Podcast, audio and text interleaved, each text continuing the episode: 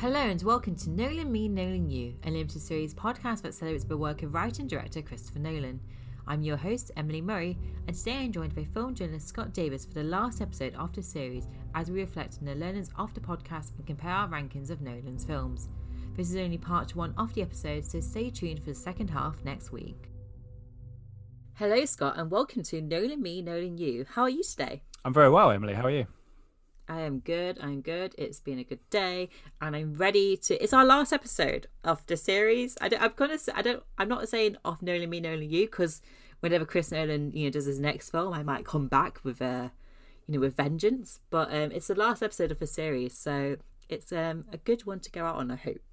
It's up to you to make sure we go out with a bang, basically. Yeah, no pressure. Although you might, maybe down the line, you'll get like a bonus episode where you'll actually have Christopher Nolan on your podcast. That's the dream. I've been trying. Maybe you got to start lower, like speak to his wife first or something, and then work. Emma Thomas would also be great, to be fair. Do you just want to tell the audience a bit about yourself and what you do? Sure. I am Scott Davis. I am a film critic.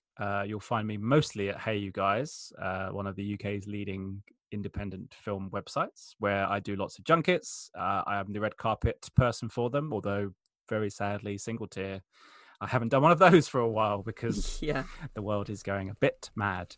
But apart from that, I've done lots of written for many different sites, for Emily's Lovely Zavi website. For a few pieces, thank you. Also Digital Spy, Yahoo Movies, Cineworld, People's Movies, a few other places in between. And I go on and on about films, but my main thing is to interview celebrities, which I love to do. Yes, and you're very good at it too. Oh, aren't you nice? Aren't you nice? Don't let Stefan hear you. I won't. But Stefan, he's also great. I just want to ask a bit about what was the first Christopher Nolan film that I suppose you remember seeing, and what's sort of your, very quickly and briefly, like overall opinion of him as a director?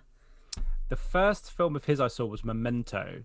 I used to work in a local library and I had an amazing archive of films. So they were one of the few people I could find who had a copy of Following on VHS, but I saw Memento first. I think I was drawn to it not because of him. Obviously, I didn't know too much about him, but I was drawn because it was Guy Pearce and obviously Kerry-Ann Moss, Joe Pantoliano, who did The Matrix, were in The Matrix. So those people lured me to that film. And then seeing him pull off this incredible trick of telling a story forwards, backwards, up and down that he's done a few more times since was pretty incredible. And then lured into, I got a Cineworld card around the same time with my friends. We used to go 3 times a week, every other night we used to go to see some films or the weekend. And we saw Insomnia because we were so taken, as most people were, by Robin Williams doing something a little bit different, which we thought was really interesting. So into that. And then, of course, he took on the job of directing the new Batman movie, and Batman is one of my favorite things in the whole world. So that piqued our interest, and the rest is history. The Batman lure would have lured me into him anyway, but because it was Batman and because we were so excited and because he'd cast Christian Bale, who me and my friends absolutely loved from American Psycho, that it felt, as you've talked about on your podcast, it felt very different, and it wasn't just going to be Christopher Nolan doing a Batman movie like the ones that had come before with nipples and codpieces, etc. so those things. But I think the thing I love about him as a filmmaker is that he makes the film. He always likes the audience to feel as smart as he is. He thinks we're as smart as he is. He isn't afraid to take us on a journey that some filmmakers or particularly some studios would probably go, nope, you can't make that kind of movie because no one's going to go and see it. And he's proved otherwise. And his obsession with sort of time and humanity and the emotional kind of complexities of his characters, their ambiguities and their obsessive nature and all that kind of stuff just lured me into everything. Everything about him is just brilliant, and he's managed to make, very much similar to say Spielberg, big movies that have big ideas and big narratives and big sort of big ideas that you wouldn't normally find in a blockbuster. He isn't afraid to, he makes something like Inception that's this big thing, lots of action, lots of excitement going on, and then it's all this stuff about you know, the about time and about, you know, the loneliness that comes from death and dreams within dreams and all this weird stuff that no one else probably could pull off. So he's unique in that way, and I think there's so much more to come to him. But then he can go and make something like Dunkirk, which we'll probably come to in a minute, where he can do no wrong in my book. I think he's the most exciting filmmaker outside of this generation, you know, he's a very particular filmmaker. You know, he hasn't made the kind of movies that, say, another filmmaker like David Fincher has made, or Paul Thomas Anderson. He's a very different filmmaker to them, but what he does, I think he's incredible at, and I think he is a unique filmmaker in that way. And long may it continue. Yeah. I'm already excited to see what he does next in a few years, I suppose. I mean, God knows what's going to happen to the film industry after COVID. But I agree with you. I think, like, obviously he's my favourite director, hence this podcast. But he's a good director to make a podcast about as well, because he is so individual and so exciting. And yeah, it just makes, even though his movies, they do have like tropes and trademarks and similar themes. Like, as you say, like he goes and does Dunkirk, which is very different to Interstellar. Like, it is... yeah, so varied. So I thought for the last episode of the series, I thought we would kind of reflect on his filmography and do our personal rankings of Nolan's best films, from worst, if there's such a thing in Nolan's world, to best. I was actually asked to do this, an article about ranking for Yahoo. And I was said to the editor, I was like, I've never done one before because it's incredibly hard as... like, I'm a fangirl. Do you know what I mean? So it's like trying to pick, if I had kids, okay, I don't have kids, like cats then. It's like picking my favourite cat. You can't do it. It's so personal. Can't do it. But I did it. So I must clarify that this is my ranking. I don't know what we'll go on to yours in a minute, but it's like my opinion of what his best films are. Like, people who listen to this podcast know that my personal favourite film of all time is The Dark Knight. But this is, I think, in terms of like the quality of the movies, in terms of it ranking of the best, rather than my personal favourites, although that will come into play as well. So I thought, shall we start with number 11? I want to know what your number 11 verse is before we go into mine. Okay, so people are probably going to be very cynical about my choice, but my number 11 is Following, because it's his first movie, no disrespect to it, but he's done so much since that it almost is a movie unto itself. You know, it's a very small budget. It is the sort of movie that I would love him to make now, like a small budget, you know, a smaller movie that's not full of, you know, $250 million worth of things. Yeah.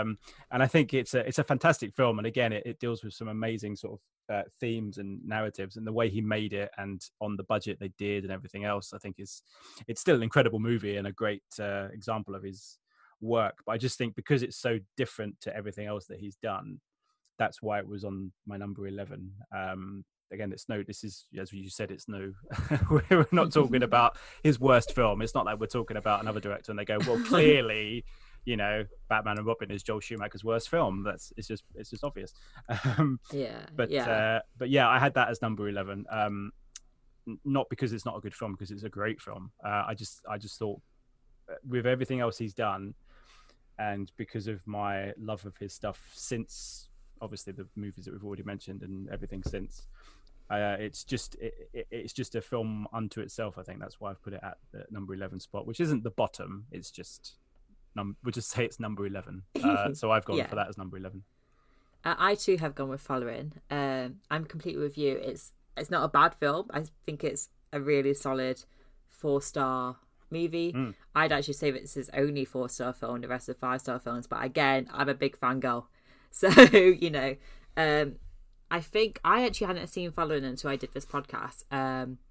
It's very hard to track down in the UK. So it took me a while to find a copy on eBay. And it is, like, as you mentioned, it's cobbled together.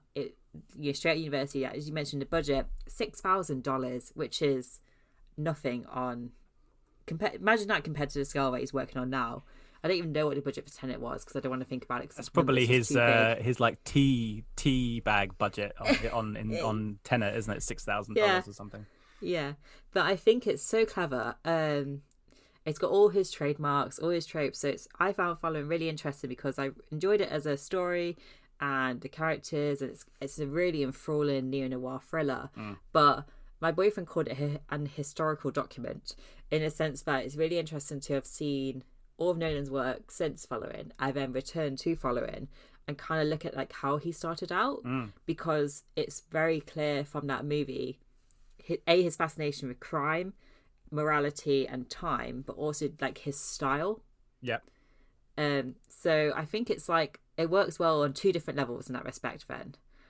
But as you said, it's not a bad film. It's a very good film. It's that's why I don't want to call it the bottom. Either it is the bottom. It's just number 11. It's definitely well worth seeking out. I'd recommend it to anyone who's not actually seen it yet. Absolutely, yeah. It's because I think he shot it on. It's black and white film, isn't it? It's like 16 millimeter, I think, and that adds another. His artistry with film is second to none. I think this is a great example of him using what was available to him on the budget he had and turning it into something so incredible as Following. And obviously, there's bits, as you say, there's tropes and things in that movie that have gone through his whole career. So yeah, I like the historical document. It's a good analogy, isn't it? An analogy that your boyfriend said. I think that's quite a good idea. It's like, oh yeah, it's like finding a fossil or something. It's like, oh, that's the first dinosaur or something. Yeah, but I like Following. I think it's a good film. Yeah, I think it's great. I think it's good that it's just his mates as well. Yeah. Like his uncle is in it. I think his name is John Nolan, who's actually pops up in like all his movies.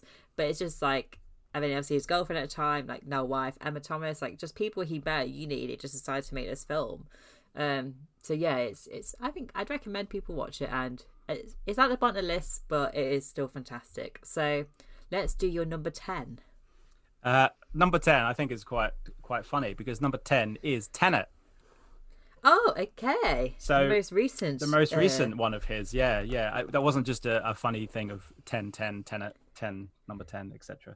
There's too many 10s going on there. Yeah, a little palindrome thing or whatever.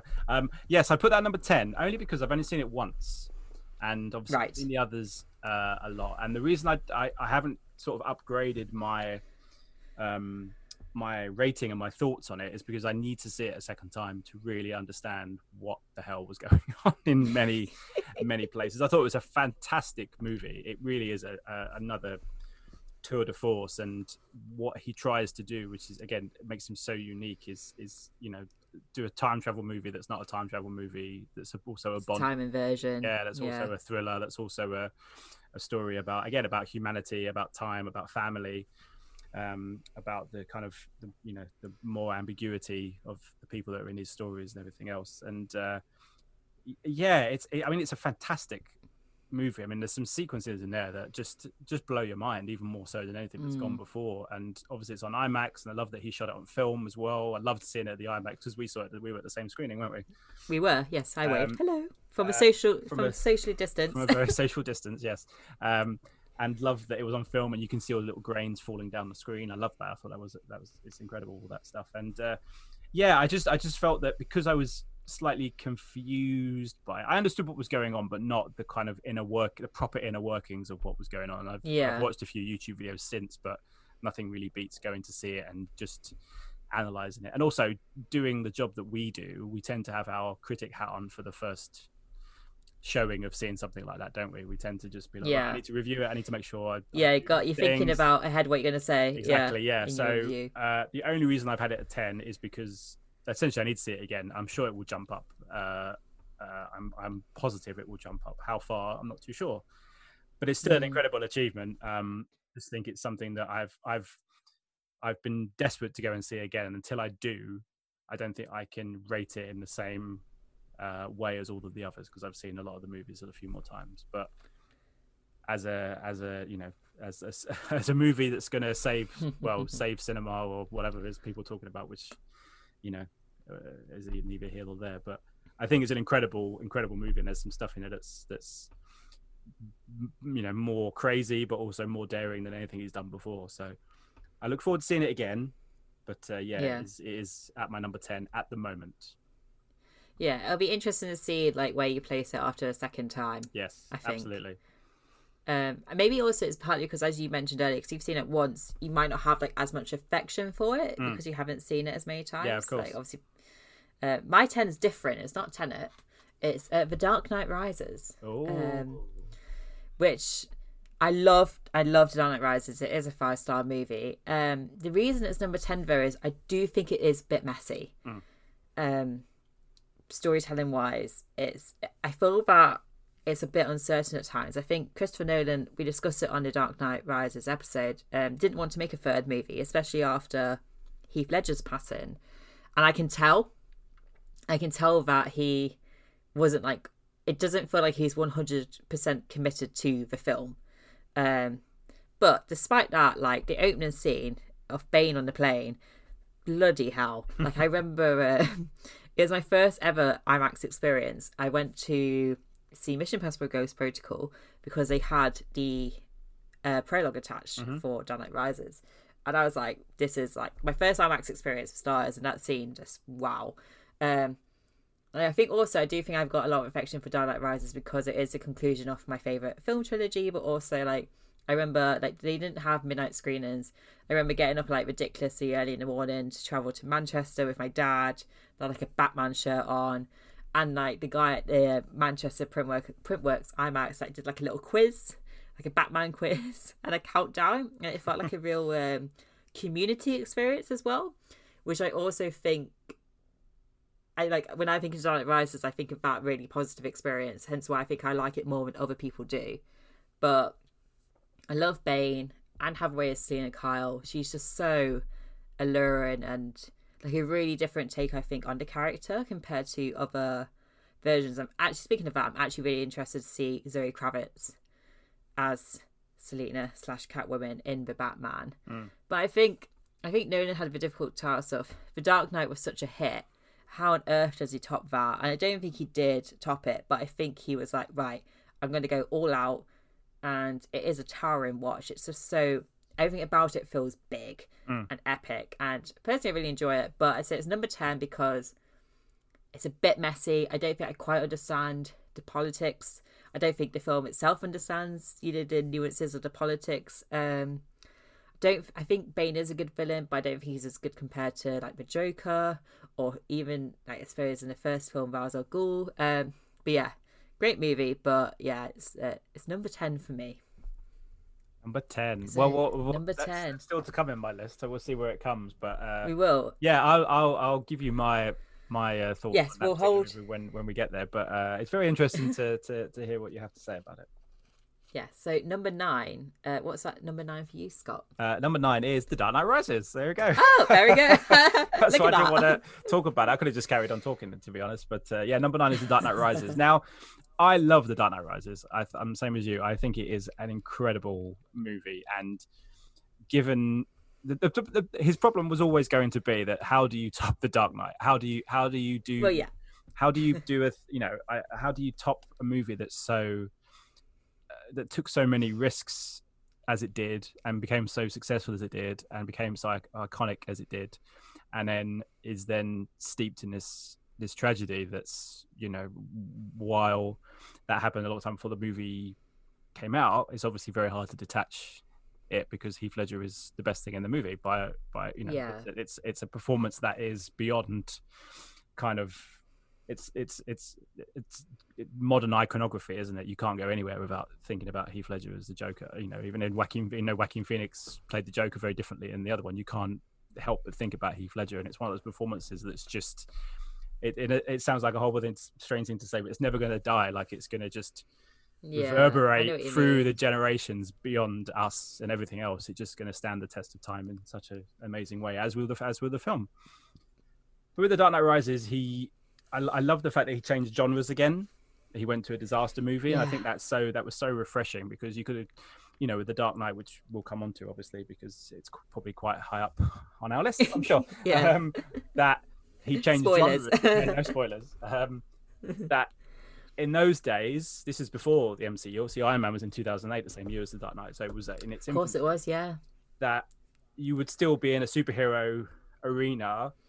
When you make a sequel, it's like, right, we need to make the sequel bigger. It needs to be bigger. It needs to be better. It needs to be this. It needs to be this. Whereas Nolan was like, I don't necessarily need to do... I want to do those things, but I'm not going to do it how you think I'm going to do it. I'm going to change the genres. I'm going to change everything, but keep it in a Batman world. And they let him go and do it, and the results are incredible. Whereas with The Dark Knight Rises, I felt like the same as you, that he obviously wanted to finish the trilogy, but he kind of also didn't want to in this strange way. And obviously not just that, Inception was such a huge success a couple of years before that he obviously wanted to make movies that weren't Batman anymore. He pretty much said what he wanted to say, but he found a way to do it. I think it's not a bad film by any stretch of the imagination, but the more I've seen it over the years, the more I can see its flaws. There's a lot of flaws in the movie. There's a lot of inconsistencies. Yes. There's a lot of there's a lot of things that you just go, yeah, that doesn't really quite work. But I think it gets the benefit of the doubt because of how good the other two are. This is just as good, but I think you got to look at it as a trilogy, as he has. It's a whole full circle. Don't just judge this as one movie. This is the final part, and he takes some liberties with it. But you kind of can on a third film of a trilogy. You have to you want to finish the story, and sometimes you have to take a few narrative liberties to get to the point to finish it. You know, and it's very rare as well that these things finish. Look at the MCU. Look at everything else. Spider-Man's been rebooted. Emily, you know. People want more. Yeah. Whereas Nolan and Christian Bale together and everyone else as well in the cast were like, no, we're done. We're not doing any more. I don't know what else you want me to say without us ruining it. And I think that's he took the only forward step that he could make to make one more to finish the arc, but didn't step too far to make it. People then go, oh, you shouldn't have done that. You know, shouldn't have made a fourth film. Why do you need a fourth film? He's very smart and just said, no, I'm done. I think there's a lot of some of the story elements you kind of think, well, that doesn't make any sense, or I always hate the device in movies where there's a ticking clock and the clock clearly isn't ticking in the same way as our clock is ticking. It's like, wait, it was 4 minutes and now it's 3.5 minutes, but clearly at least 5 minutes of what's going on here. I get it, it's all dramatic it's dramatic liberties to make an enthralling story, and it works, don't get me wrong, but there's a few other things in the movie where you just think, people wouldn't. It's one of the first movies where I watched of his where I thought some of your characters aren't making the choices that people would make. They're making choices in a superhero movie, which is fine because it's the third movie of a trilogy. I get that. You have to try and do something, maybe you have to have the formula in there a bit more than you have had before. I get all of that stuff, but I still think it's great. I think Tom Hardy's great as Bane. Yeah, he is. Anne Hathaway is great as Bane. I think the actual star of the film is Gary Oldman. I think he's incredible. The other two movies, but I think The Dark Knight Rises really, it's kind of Gordon's. There's a lot of Gordon, isn't his story. There's a lot of him in it, and he's dealing with a lot of other stuff as well. The preface is his wife and kids have left him and all that kind of stuff, and he's dealing with this horrible lie that's kind of consumed his life. Because that's the thing, even though it's Batman's story and he's gone away for all this time, that's all the time that Gordon's been commissioner, and he's had to do everything that Batman has stopped doing and still be consumed by all this guilt. He's driving himself absolutely mad because he wants to say something and knows he can't. But I think he's great in the movie. Bale's great. The Gordon-Levitt stuff, that's the I like it. I think it's good. No, I think the character is just a bit of a nothing character, and I still look at the film and I think, is he really needed? Is he really needed just for that bit at the end? Which, for the Robin bit, not the Robin bit, and that was something you said you would never do, and you kind of snuck it in at the end. And I'm not sure. I liked it. I thought it was cheeky. Sure. It is cheeky. Yeah, I like the ending. I think the ending is great. I like the fact that in the full circle story, they say, Batman. The whole point was that Batman can be anybody. Batman's a symbol. It doesn't need to be Bruce Wayne. And I liked that it was going to be Gordon Levitt, but I didn't need him to be Robin. It's just let John Blake go and do the thing, because he's the one guy that's seemingly incorruptible. But then he gives over the keys to the kingdom quite easily. I don't know. It's a question for people. I quite like his development, but I know it's a source of contention. For a lot of people. Yeah. I also, one of the other things, before I stopped rambling, is I was never a fan of Alfred leaving the movie so early. I understand why, but it just feels flatter without Michael Caine, at least in it again. I feel like it's slightly flatter without him, and he leaves obviously about halfway through the film, and the film is very long, and then he appears again at the end, and I just feel like the emotion, the ending where he's so emotional is, I mean, it's wonderfully played by Michael Caine, as it always is. I think it's his best. He's best as Alfred in Dark Knight Rises compared to Dark Knight Batman. For sure, because he's given a lot more material to work with as well. So. Yes, yeah, and but I just felt the movie misses him a lot when he's not there. Even if he's just, you know, he's not in the movie the whole all the movies the whole way through the movie, is he? But the way he pierces through the movie, I think, works to balance out Bruce Wayne, but obviously it goes off on a different tangent. But that I never sat well with me. And then I was never sat well with the whole Miranda Tate Talia stuff. But yeah. I get it. I don't think the movie needed it. I thought Bane could have carried the movie. It could have been the crux of the villain part of the movie, if you like, without adding Talia. Like, I get it, but it's like, really? And it was obviously signaled a mile off. Like, you know, we knew before the movie had started that that's clearly who she was playing. And you just think, no. But I love the movie, and as a trilogy, you got to take it as a trilogy, I think. Yeah, I completely agree. I think it's such an interesting one to talk about with Dark Knight Rises, because, as you said, it is flawed and it's messy, and there are some story decisions which are like a source of debate. But as you said, it is still very, very good. Very, very good. There's not a lot of action cinema that can compete with The Dark Knight Rises, let alone the other two. So, but yeah, there's just, I think it's because we got so many good things from the two before that we were. Yeah, you become attached to the characters. Yeah, and you start picking at it a little bit more. But I don't think it's. I think he always likes his films to be discussed in a way anyway. So negative and positive. I think he likes. He's very much a filmmaker that likes there to be discussions, whether that's about what it all means or whether it's good or not, you know, that kind of stuff. I think he's very sincere about that, isn't he? He's very much like, I want you to be objective as an audience, good or bad, you have a discussion. Yeah, I think that's a good placement for Dark Knight Rises. As I said, we were only one spot. My number nine's a bit different. Yeah. Yeah, my number 9 is Insomnia. Which I feel that, apart from Following, because Following just isn't very readily available in the UK, I think like Insomnia is his most underappreciated and underseen work. I think people kind of forget he did it because it's the word straight-laced. It's his most like conventional film, in a sense that it's not original. It's an adaptation of the 1997 Norwegian film, which I haven't actually seen. I should go and see the original movie because I think it'll be interesting to see how it compares and contrasts. But there's not a lot of like messing around with time. Like, it's a bit different in terms of like his trademarks aren't there. But I just think Insomnia is just a fantastic thriller. It is so good, and I think it also features the best acting in Nolan films, because you got that duo of Al Pacino and Robin Williams, and they just are like fire whenever they're on screen together. And a bit like what you mentioned earlier about Robin Williams playing the bad guy. I haven't seen One Hour Photo yet. I should add it to the list. Oh, now. Yeah, so this is the only time I think I've seen Robin Williams play the bad guy, and he is so good. I mean, Robin Williams is one of my favourite actors. Al Pacino, actually, I think Al Pacino is my favourite actor of all time now. I recently watched the Godfather trilogy for the first time because I'm still working on classic cinema at the moment. So, and Al Pacino in this film is so tired. Like, just thinking about his character Dormer makes me feel drowsy because do you know what I mean? He just has this presence in this movie that is just so done with this and exhausted, and I just think it's just a solid thriller. I never know where it's going next. I think the villain's really interesting, the way they play mind games. And we have a lot of cop-villain relationships in these movies, but I think it is different in Insomnia. And the filmography, the cinematography is just beautiful. And the way it uses the fog and the mist and the light, it's just, it's like an edge-on-your-seat thriller. And it is a shame, I think, that it's not talked about more, because it's great. Like, I my friend Cameron Frew, who was on the Batman Begins podcast, he hadn't seen Insomnia, and I was like, you have to watch it.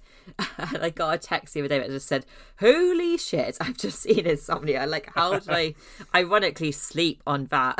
I said the best acting in the acting's always good in Nolan's films, but the duo of Pacino and Williams, also Hilary Swank, fantastic. I just think it's just such a thrill to watch, and I watched it recently for the first time in years for this podcast. I like forgot how good it is.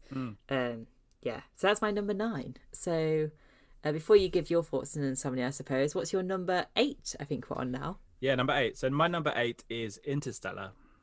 Oh, here we go. Because is this a recurring theme that people don't like Interstellar or something? Yes, it's two extremes. I feel you either love Interstellar or you're a bit like. Yeah, I think Interstellar is his Marmite film out of all of his films, and I think maybe Tenet will probably be the same because of what it's about and the kind of story he's trying to tell and everything else. But I love Interstellar. I think it's amazing. I have a lot of issues with a lot of things in Interstellar, as a lot of people do. But the positives are that it's a fantastically made, it's a wonderful spectacle of a sci-fi movie. I mean, the echoes of 2001, a movie that I absolutely love, are all over this movie. And, you know, there's so many movies. You look at something like Gravity, the kind of technical achievements of that, which is just astonishing. With Interstellar, he did a lot of that stuff with like miniatures and like they built a lot of these things, and the way it's shot makes it look, gives it such a real dynamic that you can't. The blur between, as he does in all his movies, the blur between the physical and the computer generated in Interstellar is just incredible. I mean, some of the stuff that he does in this with his amazing team is just incredible, and it makes you want to go out to space yourself and experience all of these things. I understand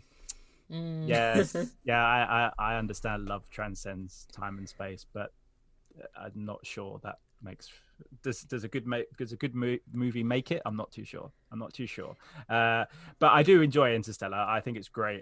There's also this, I think the sound design, which is a point of controversy and discussion at the moment with Nolan's sound design and sound editing and et cetera, et cetera. I think Interstellar laid the foundations for that, because I think that's an issue in this movie. I found an issue more in Interstellar than I did in Tenet, because the score is very overbearing, especially with the what's the thing called? I can't even draw on a blank. What's the organ, the church organ that Hans Zimmer plays through the music? Yes, I know what you mean. Yeah, really overbearing in some places, and the dialogue gets lost a little bit. So I have a problem with that. And yeah, the story doesn't quite. I like the scientific stuff. I'm not a huge fan of the other stuff. I think it's a little bit of a stretch for me. Not that it makes a bad movie. It's just some of it just doesn't quite sit with me. You mean when it gets to the last 30 minutes as well? And then obviously it was again very similar to Tenet, and the same. It's the same for everybody else. When he gets to the black hole moment, you're just like, okay, what now? What's actually happening? Wait, he can't. But it's no, it can't be. He can't be the ghost. Oh, he's the ghost. Oh, okay. All right. I get it. Fair enough.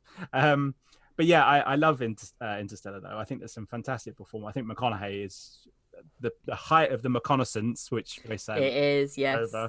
I wish it would happen again. I wish there was a third.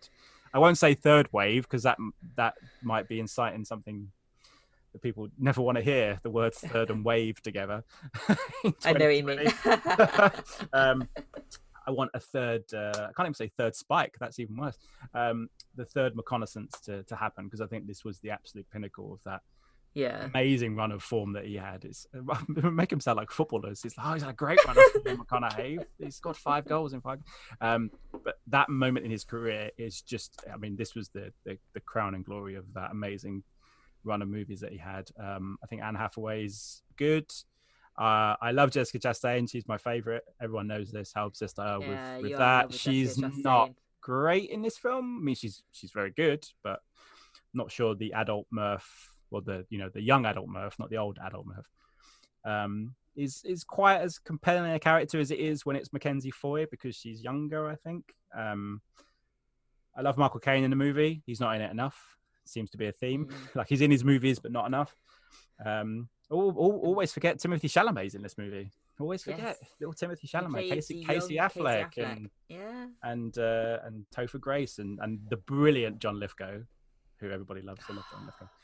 across the board, fantastically well done. Wes Bentley as well is in there. Goodness me. Of course. But I think as a sci-fi movie, it's amazing. As a movie that's about family and love and the kind of collaboration between space and time and love and all of that stuff, it doesn't quite work in places, particularly in the third act. I think it loses a lot of its energy when that happens. I was more compelled by it when, you know, the Earth was ending and they have to find a new home, before it then becomes about this kind of singular story about this dad and his daughter. And then not just that, I think the relationship story is great. It's just when it then becomes all about the stuff that I've just mentioned, it's like, I feel like you're shortchanging all the good stuff that happened at the beginning of the movie. I feel like you're dampening that amazing relationship between a young, you know, young kids having to deal with the fact that their father's is leaving them and might not be coming back.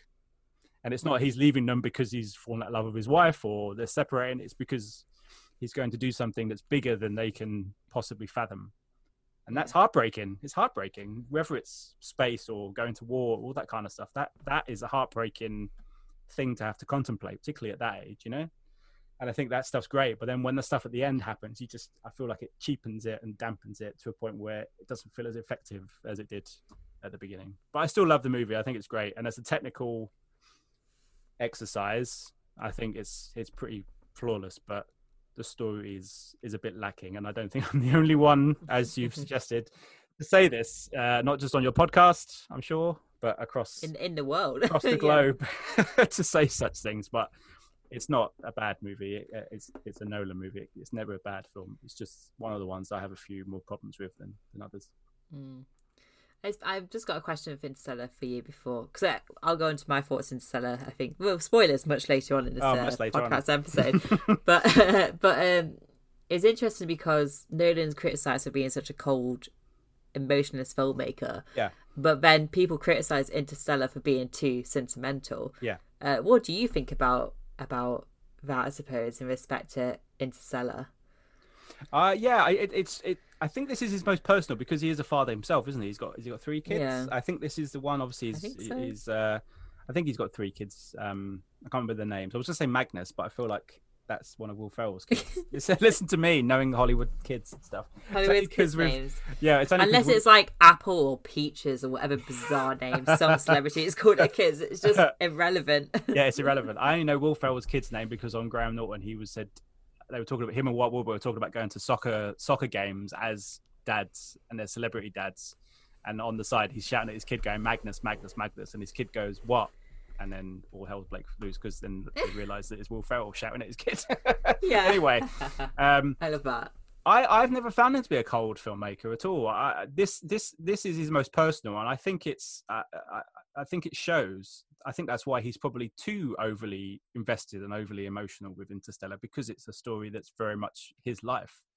And maybe it touches on a fear maybe that he has of you know, him leaving his kids or his dad. You know, it's a very paternal thing, isn't it, for you know, in that way. So I never found him to be a cold filmmaker. I understand why people would say that about him and say his films are quite sterile and the you know, the characters are always never as connected to you know, to the audience or to the film or to the story than they should be. But I've never found that. I have always found that he's a director that cares about his characters. And I especially in this one, you know, as you say, a lot of people said, oh, he's overly thing in this one. It's like, well, of course he is. He's a dad. It's a story about him, essentially, in some ways, you know, or about, as I say, a fear of his of leaving his kids or his kids being not taken away from him, but him having to be separated for whatever reason. Of course, he's going to be slightly more over sentimental, because it's, you know, it's much more touching to him than a guy dressing up in a bat suit or a guy turning back time or going to war, all that kind of stuff. You know, I mean, the war, obviously Dunkirk is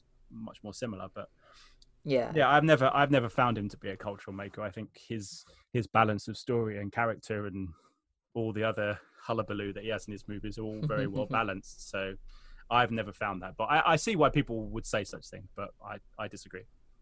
Yeah, I disagree too. I just think it's really interesting how people are like, Nolan, you're so emotionless and cold. And then when he tries to do emotion in Interstellar, it's like, you're too sentimental. It's like, you know, you can't have it one way than the other. So it's, but yeah, we'll go into my thoughts for Interstellar in a bit. My number 8 is Tenet. Yeah.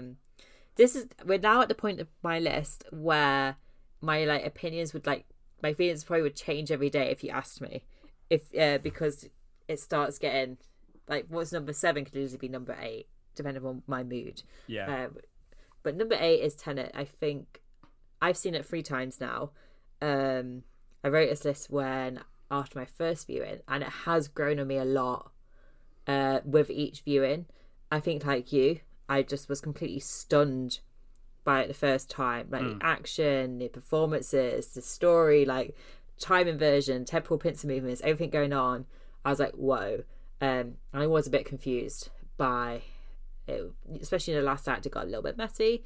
So when I went in a second time, I was like, okay, let's try and proper concentrate. Now that I know how impressive the action etc is, I can properly concentrate on the premise and clear up those confusions. And I came out the second time, I was like, right, I actually think it's a bit of a masterpiece now. But it is only a masterpiece on a second viewing, which is why it's still ranked at number 8, because should a film need 2 viewings to completely get it? Yeah. That's a good question, I think. And then I saw it a third time, I think, because I now fully understood the story and I could fully enjoy it the third time. So I would say it's a 3-time viewing movie in that respect. But I've talked about Tenet so much in this podcast now, I'm just going to keep it brief. I would just think it's his most ambitious project to date. It's so complex and it's just so fascinating. But I really like it that they say, don't try to understand it, just feel it. Just go with the flow and just go with the action and you will be taken on a ride. It's not got as much heart as personally I like from Christopher Nolan films.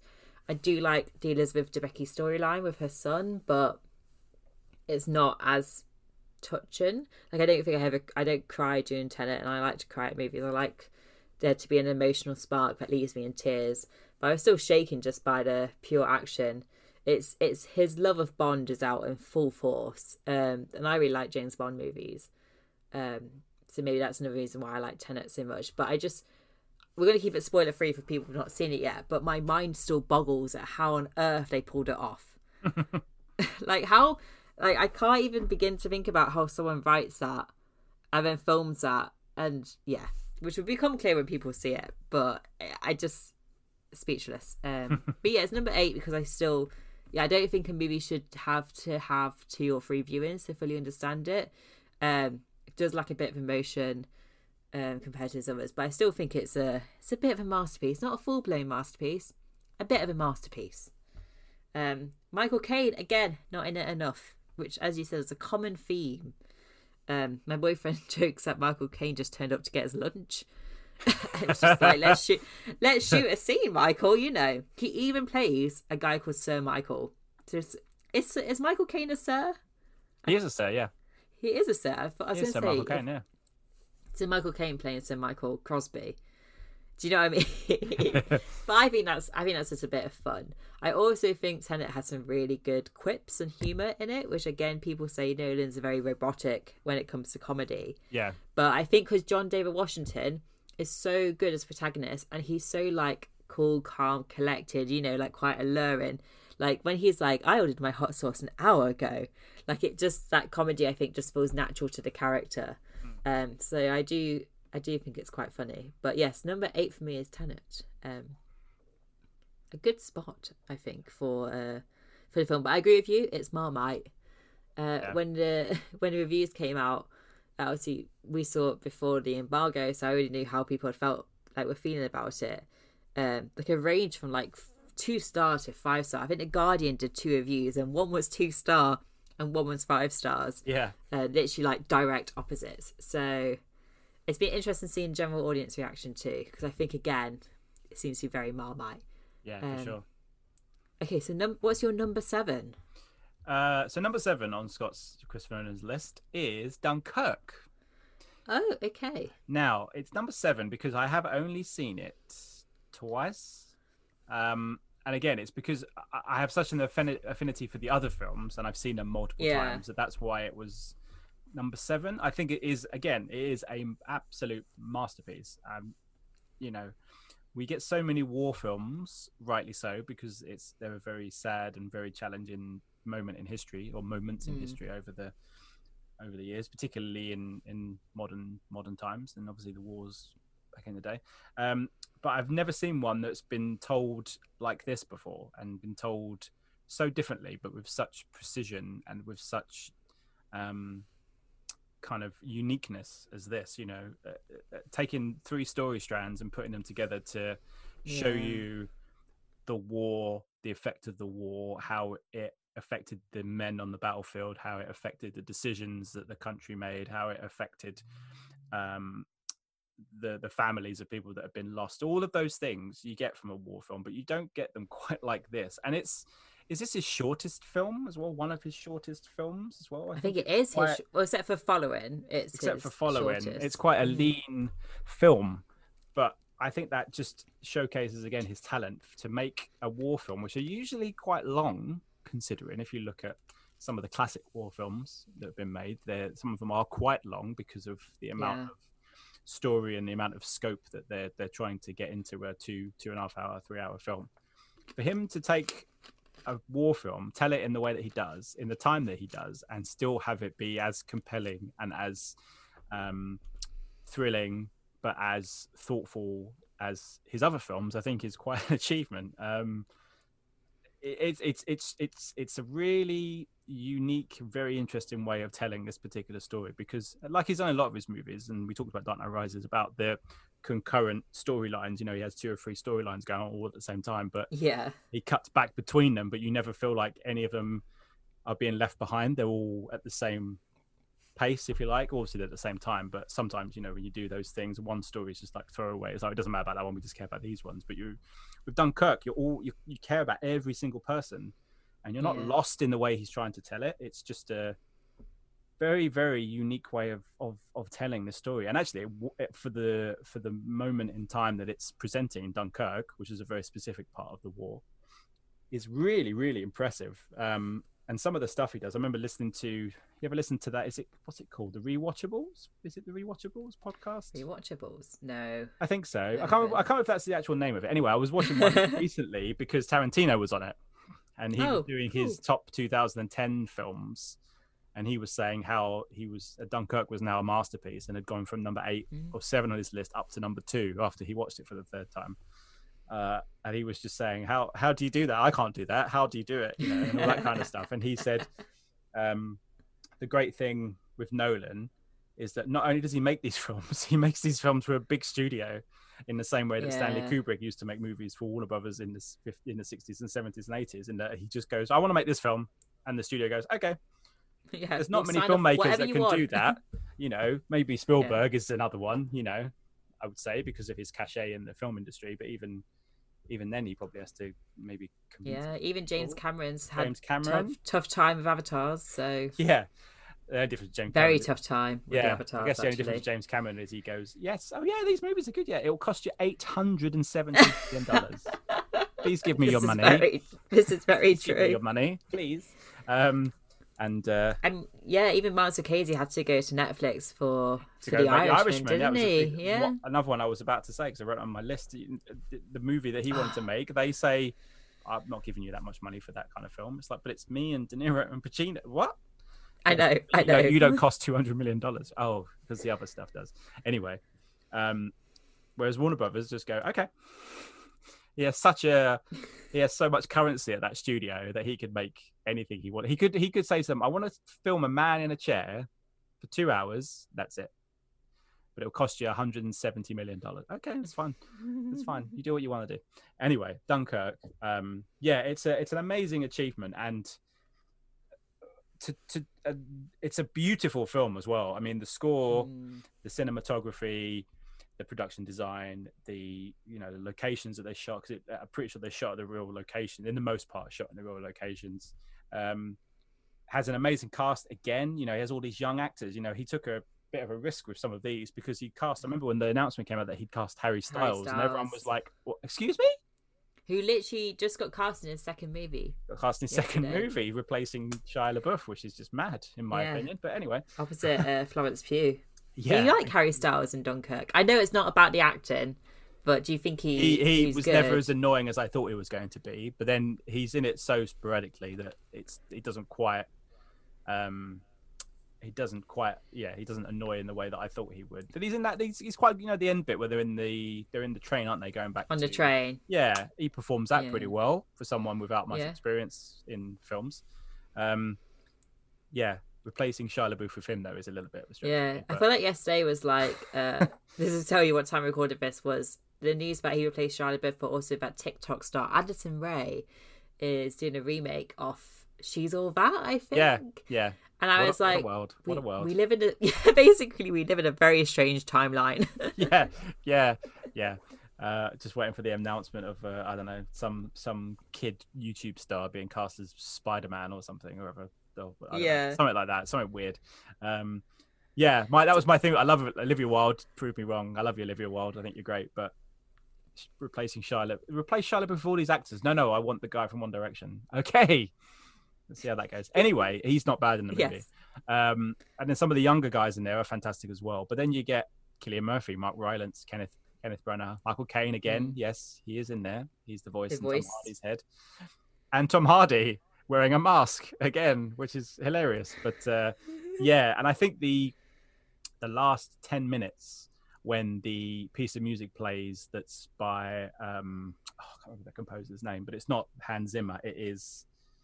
what is his name? It's on my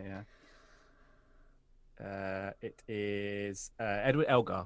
Just there we go. That bit of music plays, that last sort of 10-15 minutes is so wonderfully done and so kind of compassionate to what's just happened and all the people that we lost in those strange years back in the day.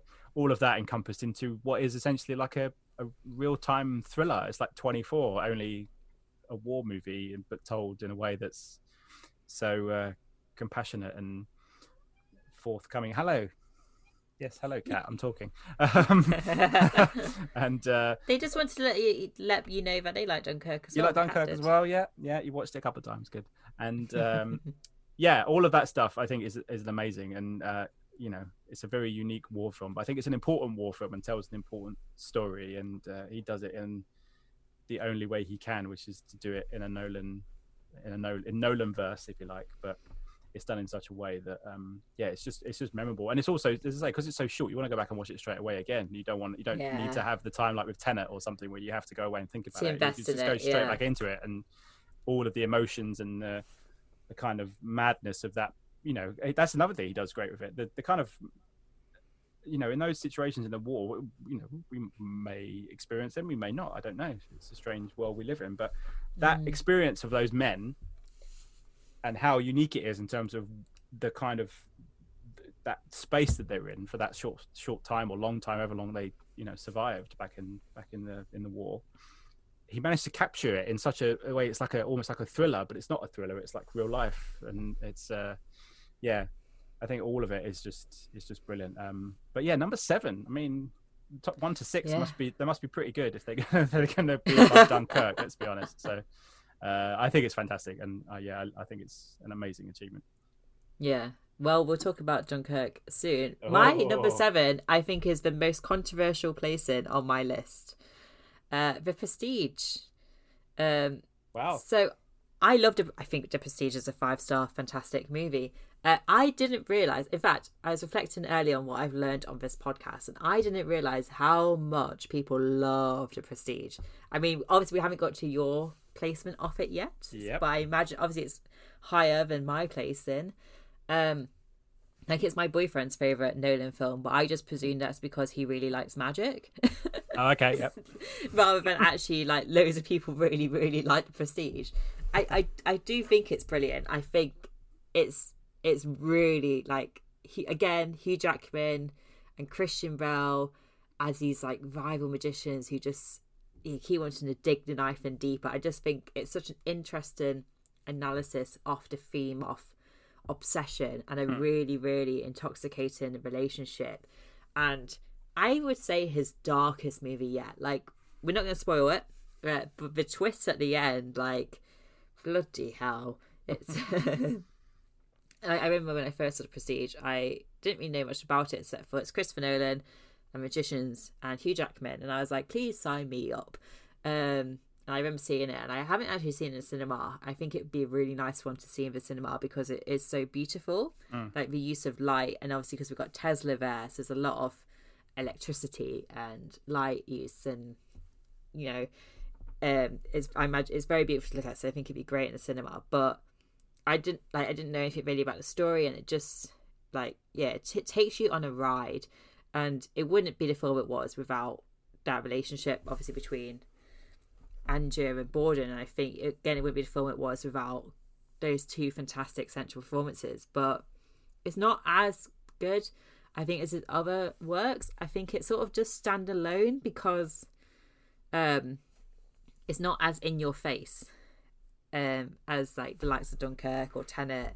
But I really like how it feels very old school for Nolan, and in fact, if like I'd like Christopher Nolan next to do a film like The Prestige, something which feels a bit more traditional and a bit more, I'm not going to call it old-fashioned, but like kind of like a period piece, I suppose, but obviously bring his twist to it. I think obviously it gets extra points for casting David Bowie as Tesla. I know some people don't like that, but I really like it. Michael Caine, again, he's not in it enough. I just think it's completely enthralling. My jaw dropped at the unexpected twist. So many twists, it's just a really good story, but it doesn't impress me as much as his other work does. But I totally get why it's other people's favourite Christopher Nolan film. So that's my thoughts of Prestige. And that's why it's at number 7. So we'll go on to number 6 for you now. Number 6. So number 6 on my list is one you've already mentioned, which is Insomnia. Oh, it's such a good film. Such a good film. I love Insomnia. It is a fantastic film, and I think I have a lot of affection for it. And it probably would have been higher had he not done the amazing things that he's done, because it was the second film of his that I'd seen, and I remember seeing it quite a few times. I was obsessed with the idea of Robin Williams playing a bad guy. I'd seen 1 Hour Photo and just thought, crikey. I still need to see 1 Hour Photo. It's 1 Hour Photo is incredible. He is incredible in that movie.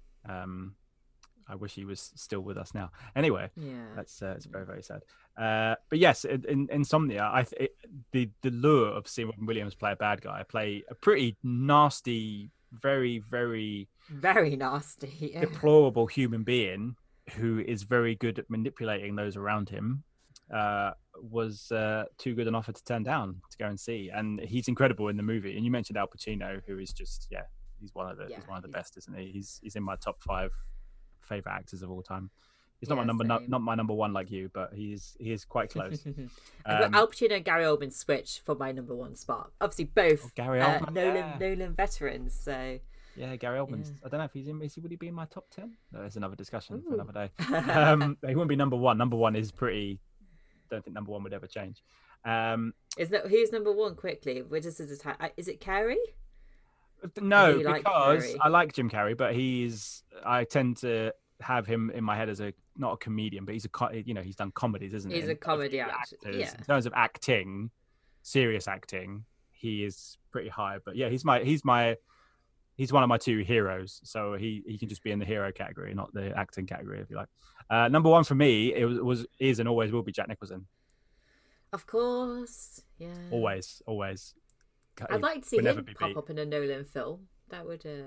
He would be good in a Nolan movie, wouldn't he? Him and Michael Caine together. Yeah, let's put them together and do something. I think they made a movie before in the 90s together. Anyway, did they? This is a tangent. Let's go back to tangent. But Insomnia. So it's a movie that, and also like you mentioned it as well about how it's kind of very un-Nolan, and it is because he didn't write it. He didn't co-write it. He didn't produce it. I don't think, if memory serves. I think he just did it as a director. Yeah, and I think Warner Brothers just tasked him with it. Was like, can you just adapt this for us? So he was like, sure. Yeah, I think after Memento, he probably got a lot of offers to do various different things. You know, he could have. I'm sure at that time there was probably some, maybe not in the same way as it is now, but someone probably went, "Do you want to make a big movie?" And he probably went, "Not right now," and probably got a lot of scripts. But this is a fantastic one because the original is really, really good, and it's one of those movies that you just think doesn't need an American remake unless it's made by someone who could give it something different. And that's what Nolan does. I mean, there's some, in the first couple of minutes, you see that amazing shot of the little plane carrying Dormer and his partner over those glaciers, over, you know, where they're going to. And it's just incredible. And then the ripple effect into Batman Begins, where there's similar things in that, and there's similar things in Interstellar with these. He's got an obsession with like wintry places, isn't he? He's a bit mad. The cold. Yeah. He likes the cold. He likes the cold, but it's a very standard thriller in many ways, but it's very Nolan because it deals with everything that we've discussed already. That's probably what drew him to him. You know, these disturbed, emotionally disturbed people who are obsessive, who are very ambiguous, who are driven by jealousy and guilt, and they're detached from society in some ways. You know, they're lonely figures who are only really living and breathing right this moment because it's only those two in some respects. You know, in their world, Pacino's character is obviously coming off of this investigation. Robin Williams' character is obviously, you know, done this heinous crime, but in their worlds, it's kind of drawn together, don't they? They kind of match, and there's that great scene they have on the boat together where they just almost the other on the ferry, opposite sides of the same coin in some ways. And I think that's really, really lots of things that he loves to talk about. I think he does it really well in Insomnia. It's an amazing cast. I mean, Hilary Swank's in this, you know, Martin Donovan as well. There's a few sort of Nolan pops up in Tenet as well. Yeah, a few Nolan links there. He hasn't had Pacino back, has he? He needs to get Pacino. He needs to get Pacino back in there somewhere. Have you seen the original? Sorry, quickly. I have seen it. How does it compare? Long time ago. It's similar. Because I haven't seen it. There's enough difference in it. You can tell it's a Nolan film, and it's not just a remake, a kind of a plain remake, if you like. There's a lot more to it, if you like, or a lot more to it makes it sound that the original is not very good. It is very, very good. I think it has a uniqueness to it. Yeah, they have a uniqueness, a very unique Nolan-ness to it. Probably more so now than it did back then, because obviously he wasn't as well known, I guess, at that stage in his career. But when you look back now, you just think, oh yeah, this is definitely a Christopher Nolan film.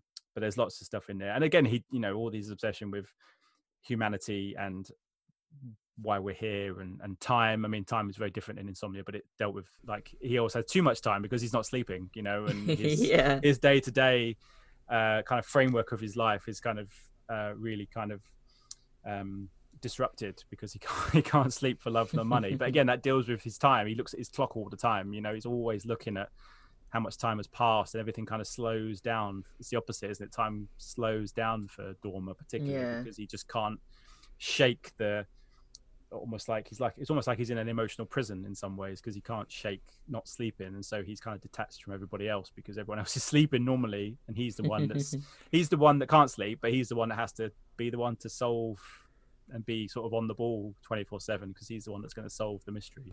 It's very, very strange, but it is a very straight thriller, but it's very Nolan-esque, and I think it's one of the best thrillers. It's up there with, say, Seven, Zodiac, Girl with a Dragon Tattoo. It's all Fincher, but a few of the best thrillers. Fincher is the king of thrillers, though. Yeah, of the last 20 years. And Nolan, I suppose, with Insomnia. Yeah, I'd put this up in the top sort of 10 thrillers of the last 20 years easily. I think it's just incredible, and not as many people have seen it, and it's unavailable in the UK. It's never been released on Blu-ray in this country, which is you get it on DVD, but it's not on any streaming services. That's why I said I think it's his most underseen and therefore underappreciated work, and I think people do kind of forget about it. So I'm loving this Insomnia representation from you, Scott. I have to say. Absolutely. It's also not in the box set. There's a box set we sell at work of his stuff, and because it's not in there. I guess because it's it is Warner Brothers, but yeah, it's not in the box. And you just think, Insomnia? If it wasn't Nolan, it's like, it's Al Pacino, Robin Williams. It should be available somewhere. Oscar winner, two-time Oscar winner, Hilary Swank. Yeah. So, number 6. Is that number 6? It's number 6 because I feel bad, but I think, did I say it was number 9 for me? Yeah. Because I really think I think actually out of all of them, if I was like, if you're a Christopher Nolan fan, you've not seen Insomnia, watch it now because it is just so good. And remember earlier I said I'd like to see him do like a prestige-y kind of film next. I think either I'd like to see him do that or go back to like a detective thriller like Insomnia with really powerhouse central performances, and obviously throw a bit of time stuff in there, knowing because we know what he like. But yeah, so my number 6 is Dunkirk. I'm just going to keep it brief because you nailed it in your description earlier. Dunkirk is just a really solid war movie, but it's not a war movie; it's a survival movie. And my favorite thing about Dunkirk is how, because these soldiers are like kind of like the everyman, I suppose. Like we don't really know much about them. You are kind of placed in the middle of that battle, and it's such a sensory experience. With the sound design, the score, like visually, like I remember I skipped my graduation party. So I graduated, had my ceremony, and then I went to see Dunkirk on opening day with my family because I needed to see it ASAP. So I went with like my family to go see it because it's a Nolan film, you know, and I remember seeing it at the IMAX. It's just incredible. Like it just makes you really feel like every bullet, and I really hate it when they go underwater because I feel like I'm underwater and I can't breathe because it does sort of place you as those characters. And the acting, as it is, very good. And the way it tackles the story from 3 perspectives on 3 different timelines is so clever. Like it's just really is clever. And it's a different way of telling the story, and it also captures the desperation of all involved and every perspective of that one event. Barry Keoghan, for me, is a standout from the film.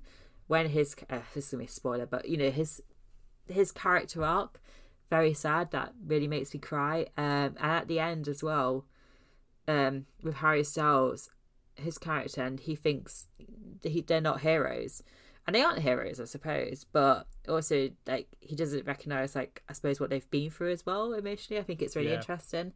It's also this is a tangent, I suppose, but it's also really interesting watching it post Brexit, because I think I've seen it since the whole Brexit things kicked off.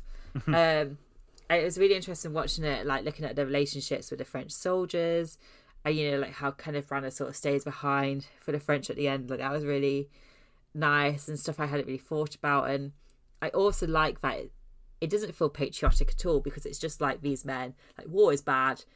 You put these men in a horrific situation and now they've got to survive. It's a survival movie, not a war movie. And because I really like the war genre, but I also don't like the patriotism often involved with those movies. So I really like that this film isn't patriotic at all. Also, when I, my old job at Unilad, I interviewed some army, like soldiers and, for Dunkirk piece, and it was really interesting getting their perspective on the experience. And even I didn't manage to speak to any veterans themselves, so I managed to speak to like, you know, the representatives of the charities and stuff, and every single person I spoke to was like they really like Dunkirk for in terms of like how real it is, like the realism and the representation. So that also earns it bonus points, but it's at number 6, which I think middle of the list is a good place to Dunkirk, because I feel now we're really getting into like top tier Nolan, I'd call it. Yes, we top are. Top tier Nolan. So there's Dunkirk. That was me and Scott Davis for part 1 of the last episode of the series. Next week's will be the conclusion as we compare our list of the top 5 Christopher Nolan movies. Don't forget to subscribe, follow us on Twitter @NolanMe, NolanU, and feel free to get in touch too with any feedback. See you next time.